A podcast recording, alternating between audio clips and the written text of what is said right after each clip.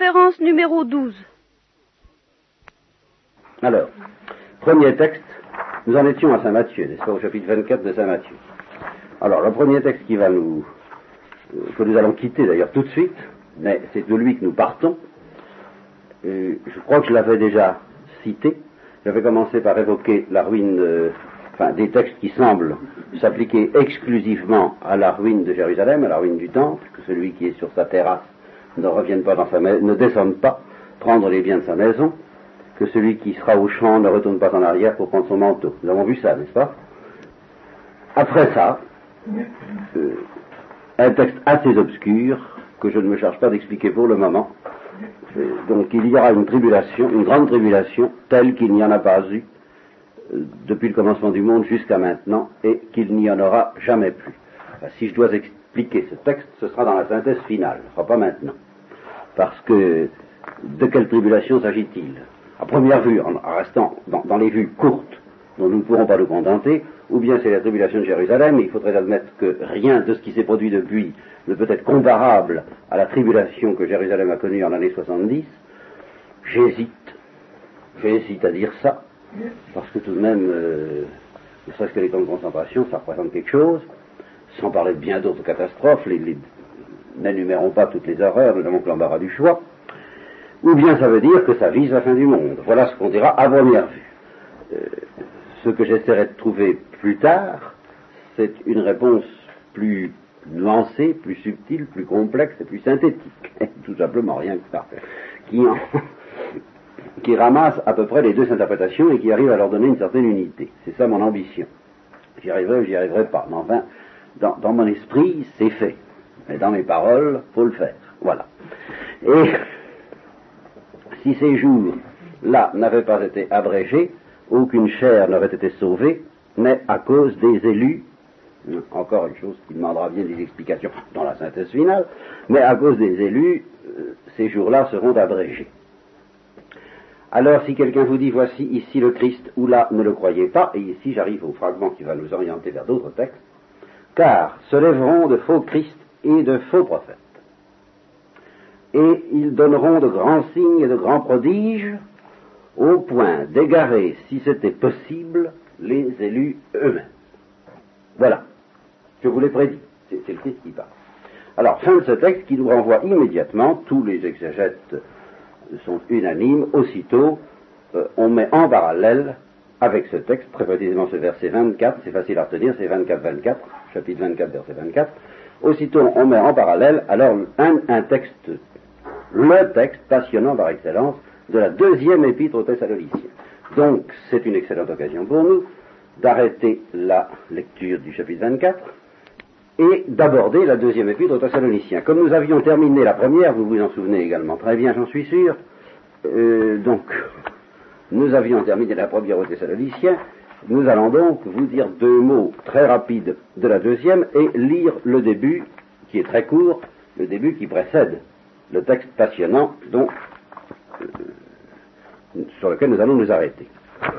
Voyons, deuxième épître aux Thessaloniciens. Alors, ce qui s'est passé, c'est que euh, vous vous rappelez que la première avait pour but de euh, d'abord d'exprimer aux Thessaloniciens la, joie de Saint Paul et à, l'annonce de leur fidélité, son désir de les revoir, il les remercie d'être fidèles, il est dans un, enthousiasme considérable. Et puis il y a tout de même un petit problème qui se pose à propos de la parousie.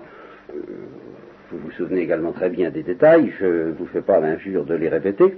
Et euh, il, précise certaines choses sur le retour du Christ que nous avons vu. Cette lettre arrive au destinataire, mais l'agitation ne s'arrête pas pour autant, et elle prend une autre direction. À savoir, je vous ai dit dès le début, n'est-ce pas, que les premiers chrétiens vivaient dans l'attente du retour du Christ, et que cette attente du retour du Christ est une composante essentielle de la psychologie chrétienne, et que sur ce point, nous tous, nous déraillons en ce moment, parce que nous n'attendons pas Jésus-Christ, nous n'attendons pas comme il faudrait l'attendre. Bien, ceci dit, il faut reconnaître qu'on peut dérailler dans l'autre sens. C'est-à-dire qu'on peut l'attendre d'une manière trop matérielle, trop imaginative, et qui donne prise alors à des erreurs tout à fait catastrophiques, erreurs qui vont nous amener tout de suite en, piquer, si j'ose dire, sur des problèmes très très actuels. Car certains de ces Thessaloniciens se disaient, ben, il, il, arrive, le voilà, quoi. Vous voyez, comme quand on attend les coureurs du Tour de France, et par conséquent, il n'y a plus autre chose à faire. Mais vraiment, matériellement et rigoureusement, plus rien d'autre à faire. Le, monde va s'arrêter, le, haut fourneau est en train de... La, machine, ce sont les derniers tours de roue avant l'arrivée, quoi. Vous voyez hein Ce sont les derniers tours de roue avant l'arrivée, par conséquent, euh, ne travaillons pas. Voyez-vous, désintéressons-nous de ce siècle, mais ceci d'une manière très matérielle et très précise, très nette, il n'y a, plus rien à faire d'un moment à l'autre, ce matin, de, demain matin peut-être, ce soir, je ne sais pas, il va arriver. Euh, c'est pas la peine d'essayer de continuer à entretenir la machine. Alors il ne fichait rien, n'est-ce pas? Et il ne fichait rien non pas parce qu'ils étaient paresseux, comme le dit euh, une traduction qui ne me satisfait pas, qui ne me suffit pas, mais parce qu'ils étaient euh, volontairement, doctrinalement et par conséquent très dangereusement oisifs, systématiquement. Et ils entraînaient les autres à être oisifs. Il n'y a plus qu'à attendre la fin. Hein. C'est comme dans un bateau, on va couler, c'est plus la peine de faire marcher les machines, la cuisine et tout ça. Hein. On s'arrête. Et ils faisaient de la propagande. Et ils faisaient de la propagande en employant des moyens euh, très suspects, qui d'ailleurs sont de tous les temps. Ils invoquaient des apparitions, ils invoquaient des lumières, ils invoquaient des prophéties, ils invoquaient des lettres de, Saint Paul aussi. Ils avaient j'ai reçu une lettre de lui, ça y est, ça arrive, on l'annonce. Euh, euh, il précisait, il devait y avoir des dates, enfin je, suppose que devait y avoir des dates, toujours des dates dans ces trucs-là. Et alors, Paul apprend tout ça de, Corinthe. Il, était arrivé à Corinthe entre-temps. Alors là, nous avons abandonné les voyages de Paul, nous, les reprendrons quand nous aurons fini tout ça. Hein nous reviendrons à son voyage des actes des apôtres et du même coup, euh, dans, la, foulée et dans la coulée, nous aborderons les épîtres corinthiens, qui ne sont pas moins passionnantes que les épîtres thessaloniciens par un autre goût. Enfin, il est à Corinthe, puis il apprend ce qui se passe. Il dit, oui, aïe, aïe, mais c'est pas possible cette affaire. Alors il renvoie une deuxième lettre, beaucoup plus courte, beaucoup moins tendre. Euh, il continue à leur dire au début, euh, vous êtes bien gentils, mais tout de suite, il arrive au vif du sujet, il leur dit attention, ça va pas, vous vous trompez gravement. Et en particulier, il attaque très violemment les, euh, philosophes de l'oisiveté, ce qui est très important par rapport à tous ces problèmes, même très modernes, n'est-ce pas? Euh, Le chrétien doit-il euh, se détacher du monde, se désintéresser des luttes temporelles? Bon, nous aurons souvent l'occasion, assez souvent, et nous l'avons déjà fait, de voir justement des textes dans lesquels ce qu'on appellera la dimension verticale, la dimension de l'attente d'autres choses, est suffisamment marquée dans Saint Paul, et avec beaucoup de violence. Nous trouverons dans, je crois justement que c'est dans une des épîtres aux Corinthiens, ce texte, que ceux qui usent de ce monde soient comme n'en usant pas, ce qui va très loin, comme nous le verrons. Mais il ne faut pas exagérer, ou plutôt il ne faut pas matérialiser et voir ça grossièrement. Donc il s'en prend à ces philosophes de l'oisiveté, et alors, à cette occasion, c'est ça qui a toujours de passionnant avec Saint Paul, c'est que pour s'en prendre à eux, alors il donne un enseignement euh, tout à fait étonnant sur la parousie, avec des détails que vous ne trouverez nulle part ailleurs dans aucun texte de la Bible. Alors je vous dis le début de l'épître. Paul, Sylvain et Timothée, c'est ça qui fait qu'on pense que c'était écrit à Corinthe, c'est qu'ils n'ont été réunis qu'à Corinthe, ces trois-là, Paul, Sylvain et Timothée à l'église des Thessaloniciens, en Dieu notre Père et notre Seigneur Jésus-Christ, à vous grâce et paix de la part de Dieu le Père et du Seigneur Jésus-Christ.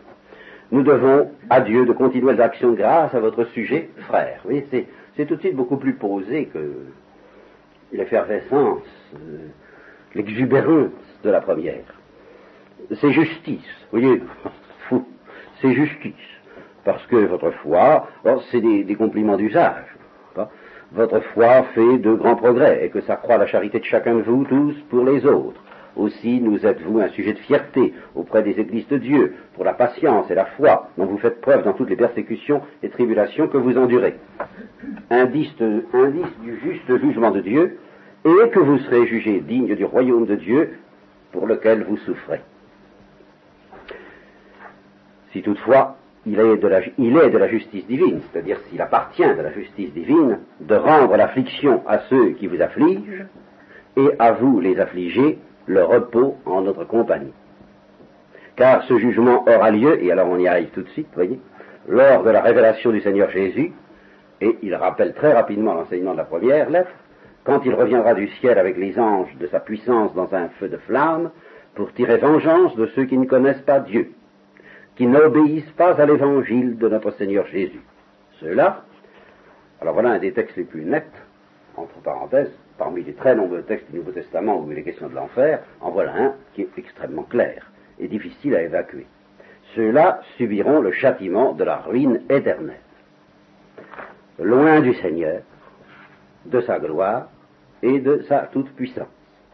Je veux dire, quand il reviendra se glorifier dans ses saints et s'offrir à l'admiration de tous les fidèles en ce jour-là, selon la foi que vous prêtez à notre prédication. C'est pourquoi nous ne cessons de prier pour vous, afin que notre Dieu vous rende digne de votre vocation, qu'il accomplisse dans sa puissance toute sa bienveillance envers vous et les œuvres de votre foi, pour que soit glorifié en vous le nom de notre Seigneur Jésus, et vous en lui, selon la grâce de notre Dieu et de notre Seigneur Jésus-Christ. Voilà. Euh, ceci dit, on passe à l'attaque. Frères, nous vous demandons, au sujet de la parousie de notre Seigneur Jésus-Christ, c'est-à-dire au sujet de son retour. Euh, en fait, le mot parousie ne veut pas dire retour, euh, ne veut pas dire seulement retour dans la langue grecque, il veut dire arriver. Mais comme il s'agit de l'arrivée du Christ qui était déjà venu et qui est reparti, dans le cas du Christ, parousie veut dire retour. Nous allons voir dans ce texte même, je crois, je crois bien que c'est dans ce texte, j'en suis pas tout à fait sûr, nous verrons un, un emploi tout à fait imprévu du mot parousie, où il ne signifiera pas retour, mais arrivée, manifestation, euh, manifestation en gloire, déploiement euh, d'une sorte de, prestige extraordinaire à propos de l'Antéchrist. Ça, c'est une, des choses que nous allons découvrir, qu'il y, a, qu'il y aura une parousie de l'adversaire. je vous dis que ce texte est tout à fait passionnant et unique. Une véritable parousie. C'est-à-dire une véritable euh, manifestation en gloire. Fausse gloire, mais tout de même en gloire. Bon. Donc, au sujet de la parousie, alors, de notre Seigneur Jésus-Christ, et de notre réunion avec lui, eh bien, de ne pas vous laisser ébranler si vite, quand même, quoi, soyez sérieux, inconsidérément, ou vous laisser effrayer par de prétendues prophéties, une prétendue parole venant soi-disant de moi, ou une prétendue lettre venant soi-disant de moi. Vous ne vous, vous, laissez pas avoir comme des gamins. Vous en prie, vous ne laissez pas troubler euh, comme ça. Comme si, et alors on voit bien que c'était le thème fondamental de, cette prédication et qui montre toute la nuance et la complexité de la pensée de Saint Paul et qui fait que nous aurons tout de même à faire une synthèse très difficile finalement, comme si le jour du Seigneur, ce qu'on appelle le jour du Seigneur, le jour H, plutôt pardon, non, le jour J et l'heure H, n'est-ce pas, l'heure, le jour du grand soir, ou plutôt du grand matin, car c'est toujours le matin auquel on pense quand on évoque le retour du Christ. Comme si le jour du Seigneur était imminent. Voilà ce que va nier Saint Paul. Vous voyez, ça semble en contradiction avec ce que je vous ai dit la dernière fois. Il faut l'attendre. C'est proche. Voyez-vous, toute la nuance est là. C'est proche. Ce n'est pas imminent. Voilà ce que leur dit Saint Paul. Et pourquoi est-ce que ce n'est pas imminent tout en étant proche C'est ça où ça va devenir passionnant. C'est parce que avant le retour du Seigneur, avant la parousie de Jésus, il doit se passer quelque chose. Et tant que ça ne se sera pas passé, ne considérez pas que c'est la fin. Comme le Christ d'ailleurs avait déjà laissé entendre dans Matthieu, ce ne sera pas encore la fin. Voyez Qu'est-ce qui doit se passer Eh bien, nous allons voir que personne ne vous trompe, ne vous laissez pas avoir, ne vous laissez pas tromper, je vous en prie, hein, cette espèce l'anxiété du prêcheur. Car il faut d'abord que se produise l'apostasie. Ça, ça, devient pas drôle du tout, tout ça. Hein. Tant que ne se sera pas produite l'apostasie, et que ne sera pas révélé l'homme d'iniquité, le Fils de perdition. Trois, expressions qui euh, définissent l'homme d'iniquité, qui définissent son destin, le fils de perdition, et qui définissent son rôle dans l'histoire du salut, l'adversaire. celui qui s'élève au-dessus de tout ce qui s'appelle Dieu ou objet de culte. Très intéressant parce que ça, il s'élève même contre les idoles païennes, contre toute vie religieuse, vraie, chrétienne, ou plus ou moins entachée d'erreurs, païennes. Celui qui s'élève au-dessus de tout ce qui s'appelle Dieu ou objet de culte, jusqu'à s'asseoir en personne dans le temple de Dieu, se donnant lui-même comme Dieu, alors là vous pourrez m'accuser de faire du suspense. Vous pourrez m'accuser de faire du suspense. Hein. parce que là, il y a trois points de suspension. Hein. Et puis nous ne saurons jamais la fin de la phrase parce que Saint Paul ne l'a jamais dite. C'est une de ces habitudes qu'on appelle l'anacolute. Il y en a une autre beaucoup plus célèbre dont nous parlerons plus tard, je crois que c'est dans l'épître aux Romains. Une phrase qui commence, puis on, alors là, on est suspendu, on dit tant que. Euh, voilà. Il s'arrête et il dit Vous vous rappelez? Alors évidemment, on l'a, on bourré. Vous vous rappelez bien quand j'étais avec vous que je vous avais dit tout ça Oui, bien sûr, eux, ils pouvaient se rappeler. Mais nous, on ne peut pas. Et alors, euh, c'est, déjà assez étrange. C'est même très étrange. Cette affirmation que le Christ ne, ne peut pas revenir avant que soit manifesté un certain adversaire. Alors qui est cet adversaire? Alors les exégètes, les pères de l'Église s'en sont donnés à cœur joie pour essayer de dire ce qu'il était. Euh, je ne crois pas que nous soyons assez avancés dans le texte pour que ça vaille la peine de vous énumérer les différentes hypothèses. Je vous signale tout de suite celle qui semble la plus vraisemblable, cet adversaire, à première vue. Hein, à première vue. Parce que là encore, je dirais des choses plus nuancées en fin de compte. À première vue, cet adversaire semble être légion. C'est, au fond, l'ensemble des hommes qui sont inspirés par Satan. Euh, Satan sera nommé plus tard, il n'est pas nommé maintenant, mais il va être nommé bientôt. L'ensemble des hommes qui sont inspirés par Satan pour euh, s'opposer au royaume des cieux. Alors, vous pourrez faire une objection.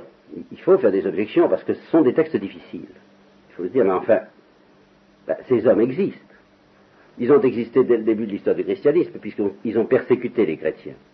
Et qui continuent à les persécuter encore d'une manière ou d'une autre. Euh, enfin, les, hommes de ténèbres ont, toujours existé dans l'histoire de l'Église. Par conséquent, qu'est-ce qu'on raconte quand on dit qu'ils ne sont pas manifestés Voyez-vous? Et là, c'est là où arrive une notion extrêmement mystérieuse. Parce que Saint Paul va vous dire, oui, ces hommes existent, euh, et il les appellera l'adversaire, et pourquoi est-ce qu'il les a appelés adversaires Parce que justement, je n'exclus pas l'éventualité qu'un jour, le jour où ils se manifesteront, où ils se manifesteront en plénitude, une plénitude qui méritera le nom de parousie. Vous entendez? Ça va jusque-là. Une sorte de venue avec éclat de la puissance du mystère d'éliquité. Alors ce que Saint Paul vous répondra, c'est que ben oui, le mystère d'éliquité, il est là, il travaille, on s'en passait, il n'est pas, euh, il n'est pas en gloire il ne triomphe pas. Ça, n'est tout de même pas la gloire du mystère Ce C'est pas encore le jour de gloire n'est pas encore arrivé. pour le mystère d'éliquité, pour l'adversaire. Et c'est pour ça que je n'exclus pas pour ma part que le jour où le mystère d'éliquité ou l'adversaire se manifestera, il se manifestera à travers peut-être de nombreux individus, mais peut-être aussi réunis autour d'un individu. Ça, c'est pas complètement à exclure. Mais ça, je ne vous l'affirme pas, je n'en sais rien, c'est une opinion personnelle. Dans ce domaine-là, on a droit à beaucoup d'opinions personnelles parce que rien. Euh, nous sommes là dans le domaine des textes où les pères de l'Église et les exégètes sont aussi diversifiés que possible. Toutes les opinions possibles ont été émises et aucune ne l'a emporté définitivement sur les autres. Sauf certains points fermes, comme celui que euh, l'adversaire est permanent. Hein.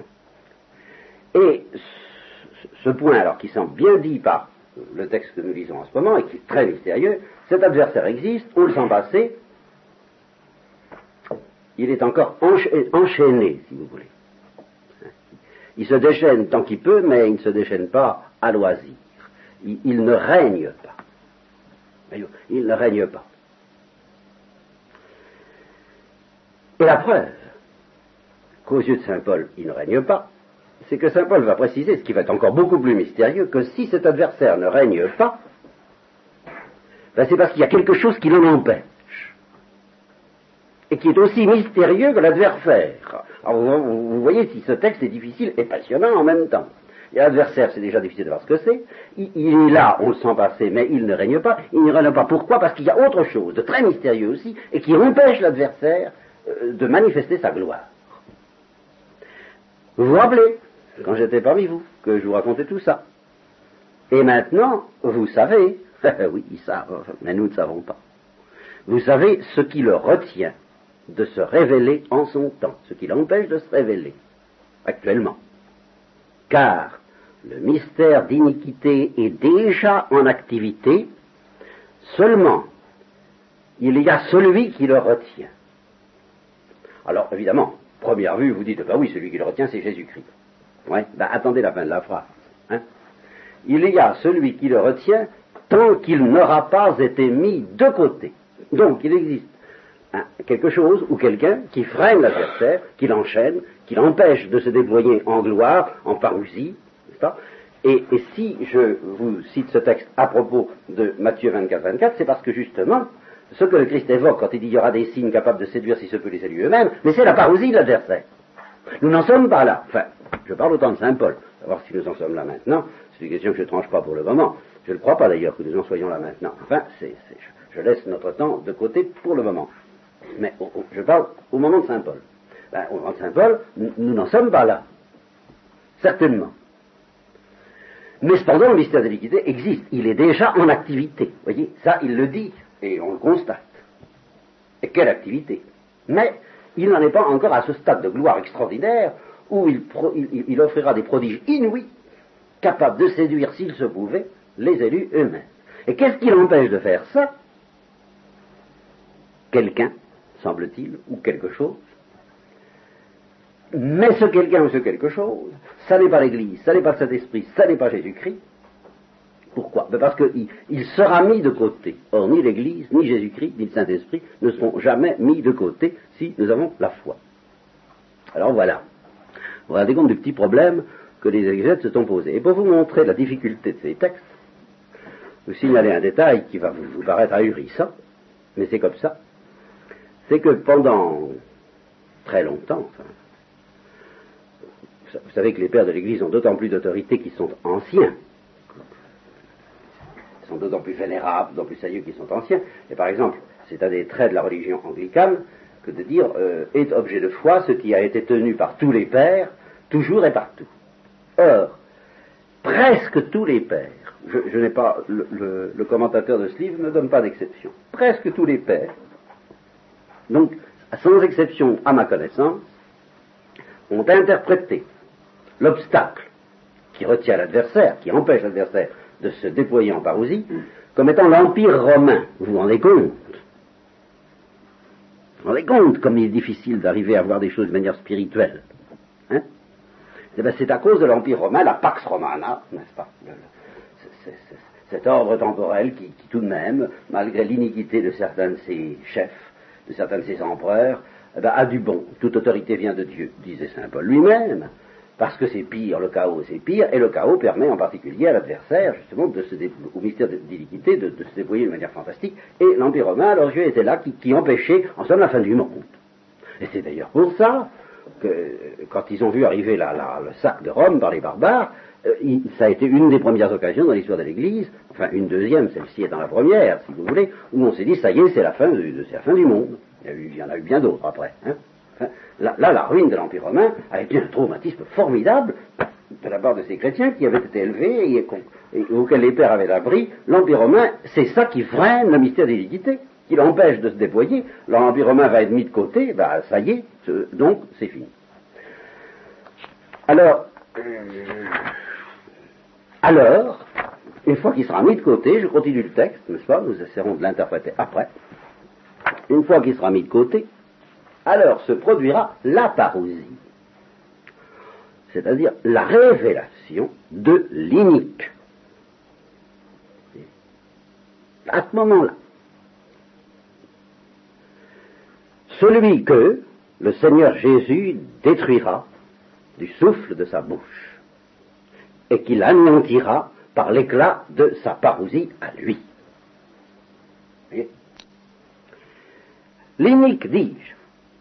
Donc le, chef, s'il en, est un, l'incarnation, si elle est multiple, du mystère d'iniquité, dans certains hommes ou un certain homme, ou certains hommes autour d'un certain homme, débrouillez-vous, faites ce que vous voulez, pensez ce que vous voulez. Les pères de l'Église ont suffisamment foiré, comme vous voyez, pour qu'on ait le droit d'en faire autant. Donc, l'inique, dont la parousie, alors là le mot est, textuel, il commence par dire la révélation, c'est l'apocalypse, justement, c'est ça que ça veut dire. Apocalypse, ça veut dire révélation. Hein? En grec, c'est apocalypto, n'est-ce pas? Eh bien, c'est la révélation, c'est l'apocalypse. Puis, il emploie pour le Seigneur Jésus le mot de parousie, en disant que le Seigneur Jésus, d'un souffle de sa bouche, anéantira cet être inique par euh, sa propre parousie, à lui. Ensuite, il applique le même mot de parousie à propos de ce cet antéchrist, maintenant c'est plus facile à prononcer que inique, enfin le mot antéchrist n'est pas dans ce texte. Eh bien, l'inique dont la parousie, c'est-à-dire la manifestation, la révélation, l'arrivée dans le monde, s'accompagnera grâce à la puissance de Satan. Alors là, il est nommé. Mais derrière, donc, il est distinct de Satan. L'inique, ou l'adversaire, n'est pas Satan. C'est soit une légion d'hommes, soit un homme, soit une légion d'hommes autour d'un homme, euh, soutenu par la puissance de Satan. Et bien, la parousie de l'inique s'accompagnera, grâce à la puissance de Satan, de toutes sortes de miracles, de signes et de prodiges mensongers. Et voilà le verset 24 de Matthieu que nous lisions tout à l'heure. Exactement, nous retombons dessus. C'est pour ça que ça coïncide. De signes, de prodiges mensongers, de toutes les séductions de l'iniquité, et alors là, le Christ disait, jusqu'à séduire si se pouvaient les élus eux-mêmes, de sorte qu'on peut avoir un peu la tremblote, quoi. Enfin, c'est, il n'est peut-être pas mauvais de l'avoir un peu, ne serait-ce que pour se réfugier auprès des secours que Dieu nous donne pour avoir confiance, pour espérer. Mais euh, Paul, là, nous donne des motifs de ne pas avoir la tremblote de la même façon, parce qu'il montre en quoi ceux qui sont victimes de ces séductions sont inexcusables. Toutes les séductions de l'iniquité pour ceux qui se perdent parce qu'ils n'ont pas accueilli l'amour de la vérité qui les eût sauvés. C'est pourquoi, alors ça, la, manière biblique de parler, dans laquelle on parle uniquement de la cause première sans s'occuper des causes secondes, c'est pourquoi Dieu leur envoie une puissance de séduction pour qu'ils ajoutent foi au mensonge. Ce sont ces choses-là que peut-être les calvinistes ont durci un peu trop, hein, parce que Dieu, enfin bref, je ne vais pas me relancer là-dedans. Il ne leur envoie pas exprès la berlue pour qu'ils n'y comprennent rien. Non.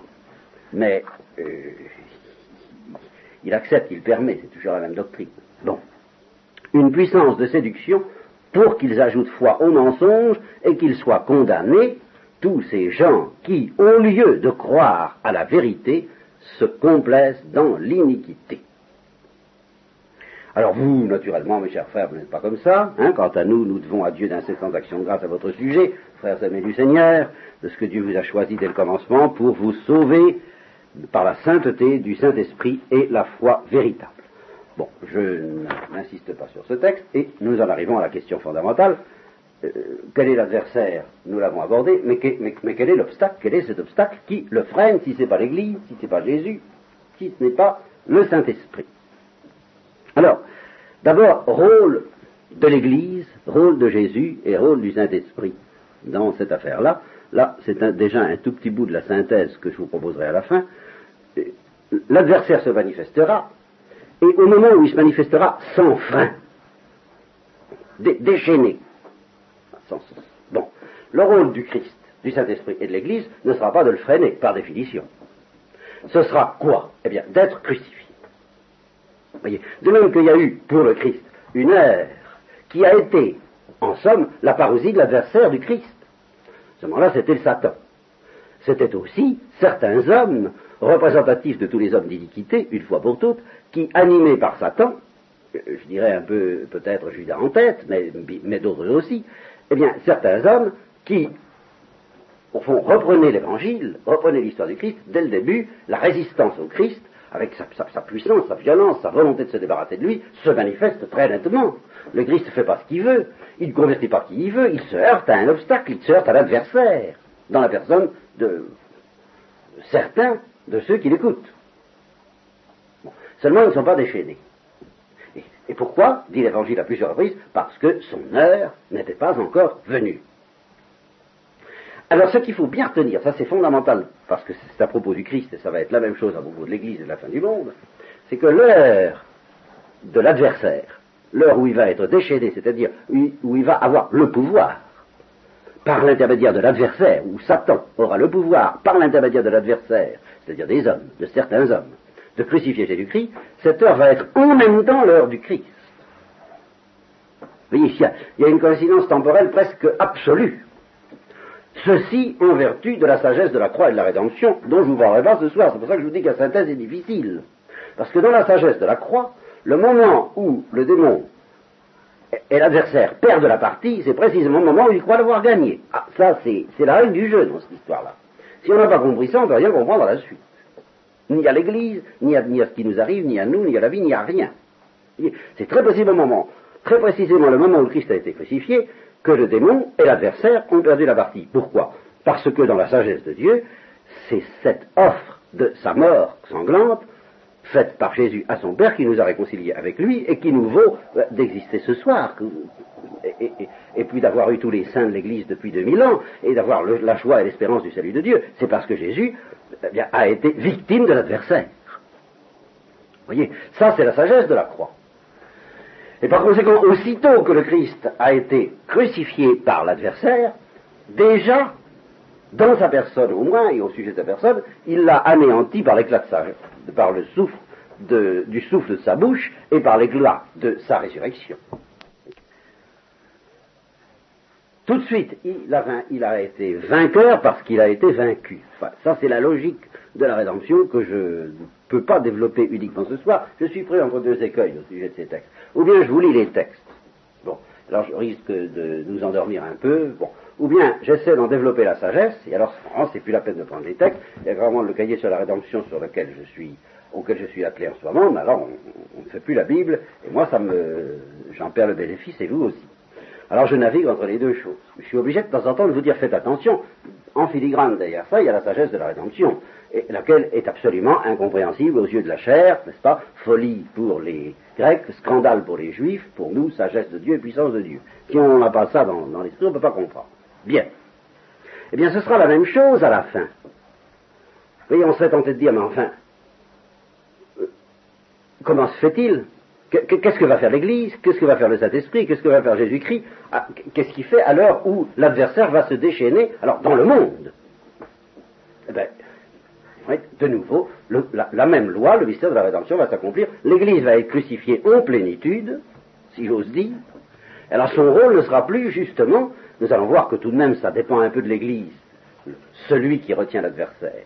Mais euh, c'est un rôle secondaire de l'Église. Le rôle fondamental de l'Église, c'est de prolonger dans son cœur, dans le corps des élus, ce qui manque à la passion du Christ, donc d'être crucifié et ressuscité. Donc à cette heure-là, ce jour-là, le jour qui sera le proche de la fin du monde, le rôle de l'Église sera tout simplement d'être crucifié comme Jésus-Christ a été crucifié. Par conséquent, ce ne sera pas de mettre un frein au mené de l'adversaire. Ce ne sera pas comme si, euh, comme Pierre aurait voulu faire pour le Christ, tirer son épée pour, mettre un frein à la méchanceté de ceux qui voulaient nuire au Christ. Il ne sera plus question de ça. Il faut donc qu'un jour vienne, nous sommes prévenus, il faudra qu'il y ait une heure dans le monde où la puissance de l'adversaire contre tout ce qui s'appelle Dieu comme le dit Saint Paul, soit sans limite. Et à ce moment-là, il ne fera pas disparaître l'Église, mais il la crucifiera. Et c'est précisément parce qu'il la crucifiera qu'il provoquera ainsi la deuxième venue du Christ dans le monde et la fin de ce monde. Reste la question passionnante, encore plus passionnante que tout ce que nous avons vu jusqu'à présent, mais qu'est-ce que c'est qui retient l'adversaire en attendant cette croix de l'Église et du monde. Alors, des interprétations multiples ont été proposées. Je vous fais grâce de leur, série, parce que c'est très long. Euh, attendez, je vous en proposer. Oui, il y en a neuf, vous vous rendez compte? D'abord l'Empire romain, puis les charismes et la grâce du Saint-Esprit. Je viens de vous dire pourquoi ça ne marche pas. Euh, un décret divin, je ne vois pas pourquoi le décret divin serait mis de côté, hein, c'est toujours l'objection qu'on fait, qu'il faut trouver quelque chose qui peut être mis de côté un jour. Hein. Pas quelque chose qui est là, qui freine l'adversaire, et puis qu'un jour, justement, le décret divin met de côté. Ben, ça ne peut pas être le décret lui-même. Bon. Euh, l'archange Saint-Michel, évidemment. L'archange Saint-Michel serait celui qui freinerait l'adversaire. Pourquoi l'archange Saint-Michel, mon Dieu, serait-il mis de côté? Je vous le demande un peu. Enfin, je ne vois pas. L'économie du salut, toujours la même objection. Comment l'économie du salut elle-même serait-elle écartée? Bien. Le temple de Jérusalem, ben, le temple de Jérusalem est détruit depuis 70, et cependant l'adversaire est toujours freiné. Alors, euh, ça ne doit pas être ça non plus. Alors, la réponse la plus profonde fait appel à l'Apocalypse. Alors, cette fois, vous voyez, nous allons de cascade en cascade, et nous allons lire alors des textes de l'Apocalypse, un petit peu. Puisque je ne fais pas la synthèse, hein, je suis bien obligé de vous lire des textes, même si ça vous endort un peu, faites un effort, parce que, si vous voulez... Alors là, l'Apocalypse, alors là, plus, il n'est plus question d'interpréter. En gros, il y a deux lignes d'interprétation. Non, enfin, il y en a trois. Je m'excuse. À propos de l'Apocalypse.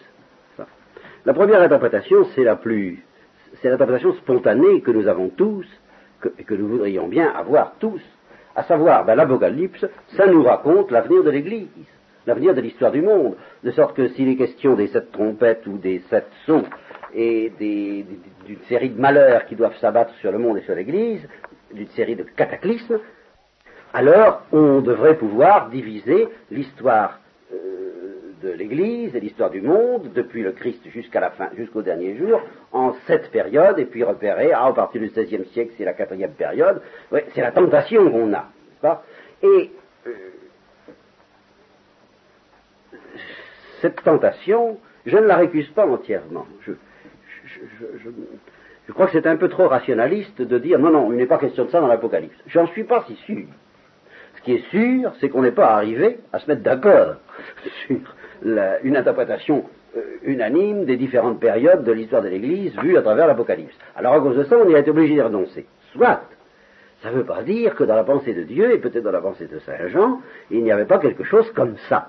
Ce serait l'interprétation la plus satisfaisante, peut-être trop, trop, satisfaisante pour notre petite curiosité, que, notre tentation de Thessaloniciens qui voudrait bien savoir quand ça viendra, sans doute. Et alors, à ce titre-là, il ne nous sera pas donné sur la terre. Hein, ça, j'en suis convaincu. Mais ça ne veut pas dire qu'au ciel, nous ne nous apercevrons pas que c'était bien ça. Hein, ça, je, je ne l'exclus pas.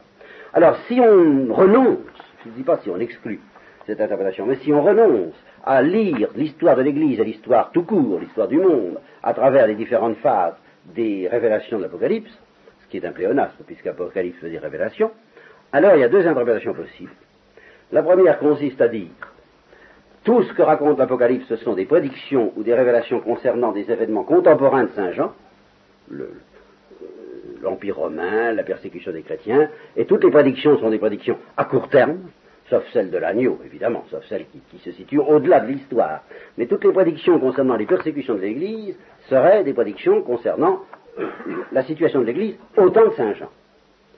C'est une possibilité, c'est une solution adoptée en particulier par le commentateur de ce livre. Pas, pour l'épître de Saint-Nicien, mais pour l'Apocalypse.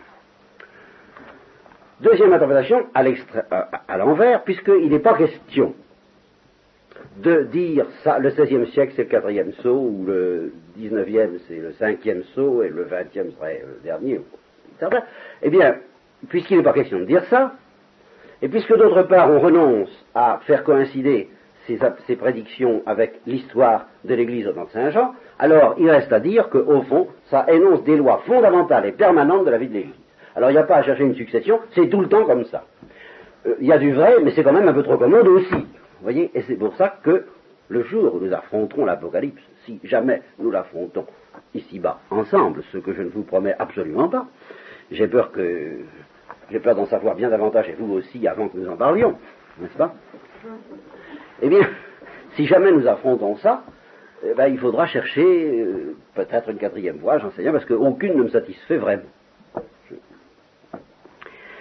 Alors, en attendant d'avoir trouvé ce truc-là, synthèse introuvable, alors il faut faire ce que nous conseille le Père Marie-Dominique Philippe, c'est-à-dire manger l'Apocalypse, selon le texte d'ailleurs qui se trouve dans l'Apocalypse elle-même.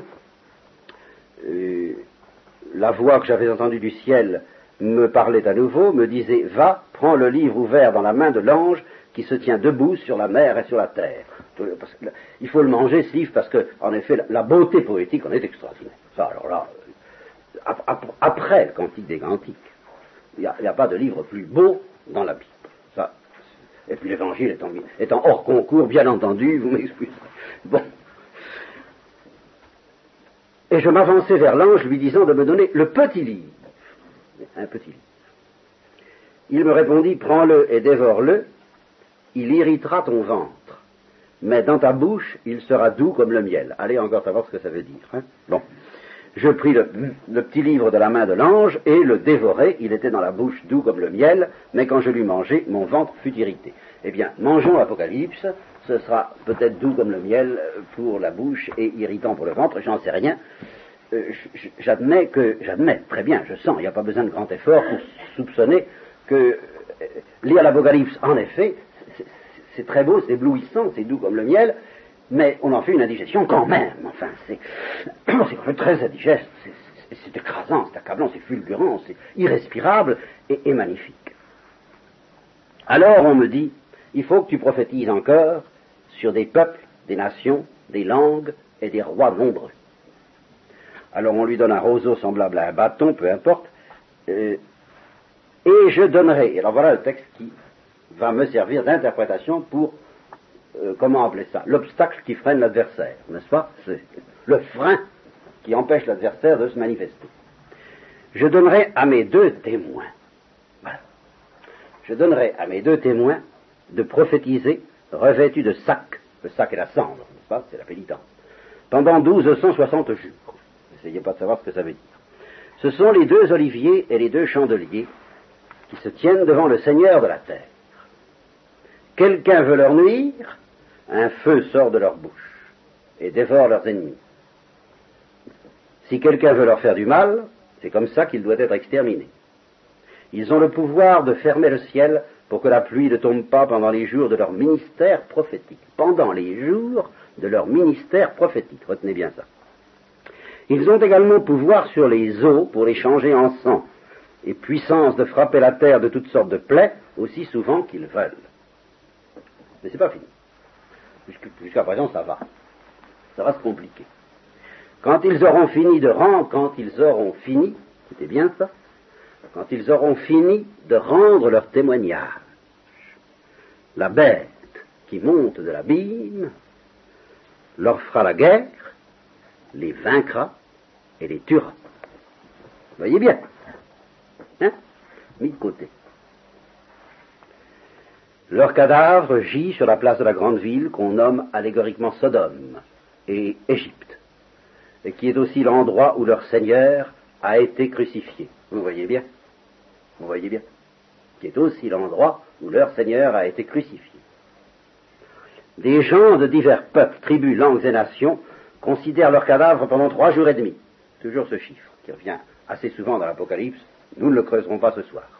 Pendant trois jours et demi, et ils ne permettent pas qu'on les mette au tombeau. Et les habitants de la terre, voilà l'adversaire. Et les habitants de la terre sont en joie et allégresse à cause de ces morts.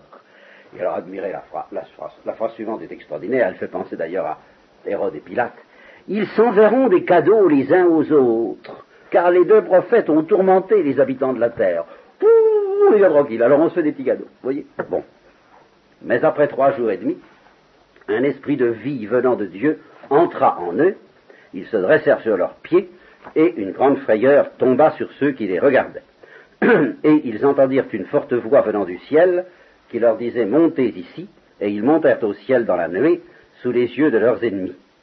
À ce moment se produisit un grand tremblement de terre, la dixième partie de la ville sombra, et il périt dans le séisme sept mille personnes, les survivants apeurés donnèrent gloire au Dieu du ciel, oui. Le deuxième malheur est passé, voici le troisième malheur qui arrive bientôt. Vous voyez, on, ne fait que commencer. Hein, voilà. Eh bien, je pense, avec le commentateur de l'Épître aux Thessaloniciens, que les deux témoins qui symbolisent ici le frein empêchant l'adversaire justement de se manifester, et qui sera finalement ce frein mis de côté et vaincu par la bête, c'est-à-dire l'adversaire, eh bien, ce sont, c'est le mystère de la prédication dans l'Église. Voilà. Et alors là, ça nous vous ouvre de drôles d'horizons. Parce que l'Église ne disparaîtra pas, elle sera crucifiée. Le Saint-Esprit ne disparaîtra pas, il sera crucifié dans l'Église comme il a été crucifié dans le Christ, et Jésus ne disparaîtra pas, il achèvera dans son, les élus et l'Église achèvera dans son corps ce qui manque à la passion du Christ. Mais la prédication peut disparaître. Et ce jour-là, l'adversaire pourra se manifester. Alors c'est là où je ne voudrais pas faire des spéculations sur les temps d'aujourd'hui. Je, je, vous parlerai de ça la prochaine fois, car je vous parlerai tout de même un petit peu de ce qu'on peut dire quant à aujourd'hui par rapport à ces choses. Et non pas du tout que c'est la fin du monde, soyez tranquilles. Si j'ose dire, soyez tranquilles, parce que, voir si vraiment c'est tellement rassurant. Mais, euh, parmi les choses que je vous dirais, c'est qu'il y a des lois permanentes, mais qu'il y a quand même quelquefois des, choses nouvelles. Et je comparerais ça à une, agonie. Quand une agonie commence, ben, tout de suite on, on dit, tiens, c'est l'agonie, donc c'est la fin. C'est la fin, oui. Mais il peut y avoir des rémissions, comme on dit. Il peut y avoir des trêves. Il peut y avoir des moments où le malade va nettement mieux, et par conséquent des phases où on se demande est-ce que c'est vraiment l'agonie combien de temps ça va-t-il durer? Et ça peut durer bien plus longtemps qu'on ne l'imaginait. On lui donne trois jours et il prend trente ans. Mais c'est trente ans d'agonie. Voyez-vous? On ne s'était pas trompé en disant c'est la fin. Simplement, on s'était trompé sur la durée de la fin. Si on admet ça, alors plusieurs fois au cours de ces trente ans, par exemple, on peut avoir l'impression que, tiens, ça y est, c'est de nouveau la fin, et plus violemment, et plus profondément, et plus gravement, et d'une manière plus inquiétante que la première, deuxième, troisième ou quatrième fois. On peut avoir cette impression-là à plusieurs reprises, et de plus en plus profondément. Voilà ce que je veux dire. Ça ne prouve pas que ce soit définitivement la fin, car ça peut toujours traîner, durer davantage toujours, parce qu'il y a ce qui freine. Hein. Mais ça n'empêche pas qu'on puisse observer, par exemple, au XVIe siècle, Saint Vincent Ferrier mis à dire aux hommes, et ça vraiment, il fait partie des témoins, Vraiment, son genre de prédication, c'était exactement celle qui est évoquée par l'Apocalypse. Il leur a dit, mais ça, ça, va pas, c'est la fin du monde.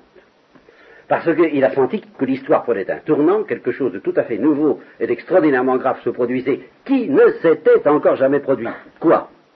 Le fait que des peuples évangélisés apostasient. Ça, ça ne s'était pas encore produit. C'était le commencement d'une certaine apostasie, justement dont nous parle Saint Paul. Ça a commencé à ce moment-là, car avant, il y avait les peuples païens, puis les peuples chrétiens, et les peuples païens résistaient plus ou moins à la prédication de l'Évangile, mais s'ils résistaient pas, ben, ils devenaient chrétiens, et puis c'était tout. Il y, avait des, il y avait des gens qui ne voulaient pas du Christ, et puis euh, il y avait le peuple juif, sans doute, qui n'avait pas voulu en partie du Christ, et il y avait d'autres qui ne voulaient pas du Christ, et puis il y avait ceux qui voulaient du Christ. Mais cette chose tout à fait nouvelle de construire une civilisation qui arracherait au christianisme ce qui lui plairait, tout en apostasiant par rapport à Jésus-Christ, ça je crois que ça a commencé vers la fin du Moyen Âge, Hein, ou le début de ce qu'on a appelé la Renaissance. Je crois vraiment que là, nous sommes à ce point de vue-là dans une civilisation d'apostasie. Combien de temps ça va durer? Ben, J'en sais rien. J'en sais rien. Mais il certain que là, il y a une phase nouvelle, un péché nouveau qui n'avait jamais existé, si ce n'est à titre individuel. Mais ce qui s'est produit dans l'Occident depuis le XVIe siècle, c'est que tout de même, un grand nombre de penseurs de génie, avec un prestige fantastique, ont apostasié, et apostasié euh, glorieusement. Hein, je n'ai pas besoin de nommer des noms, que ce soit Nietzsche, que ce soit euh, Marx, que ce soit euh, même de nos jours euh, Sartre ou des gens comme ça, ou, ou, Simone de Beauvoir, qui a été, n'est-ce pas, une jeune fille très, très, comment est-ce qu'elle a appelé ça, très pieuse Rangée, voyez-vous. Bon, elle a été, elle, sort du christianisme, et par conséquent, son antichristianisme, c'est pas un, un antichristianisme de païenne. C'est quelque chose qui n'a pu être secrété que par le christianisme même, à l'intérieur même du christianisme. C'est nouveau, ça. Et alors, depuis, oh, je ne saurais pas dire, mais depuis quelques années, je commence à me demander combien de temps va durer la prédication de la croix. Ça. Alors ça peut durer, ça peut traîner encore très longtemps. La prédication de la croix peut, avoir la vie dure, vous savez, la vie très dure. Ça peut peut-être durer 500 ans, plus. Mais c'est tout de même une phase nouvelle celle où de l'intérieur, les prédicateurs commencent à ne plus vouloir être prédicateurs. Du verbum crucis, de la parole de la croix. Alors là, oui, peut-être qu'en effet, la bête est en train de montrer le bout du nez ou des cornes selon l'imagerie de l'Apocalypse.